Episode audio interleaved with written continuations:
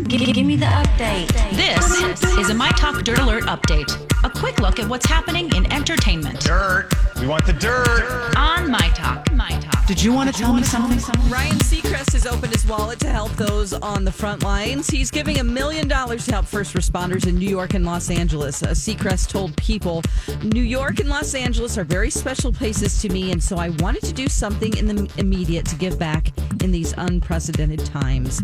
Uh, a happy anniversary greeting from Ryan Reynolds to Hugh Jackman wasn't going to be full of love. Was it? Because, you know, they have their frenemy um, relationship. Uh, Reynolds responded to Hugh Jackman's anniversary message on Instagram to his wife, Deborah. Um, They've been celebrating 24 years of marriage just this last weekend. And um, Ryan Reynolds said, Hang in there, Deb.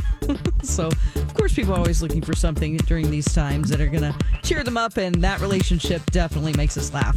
All right, since students are out of school and working hard from home, Burger King wanted to give students a free Whopper.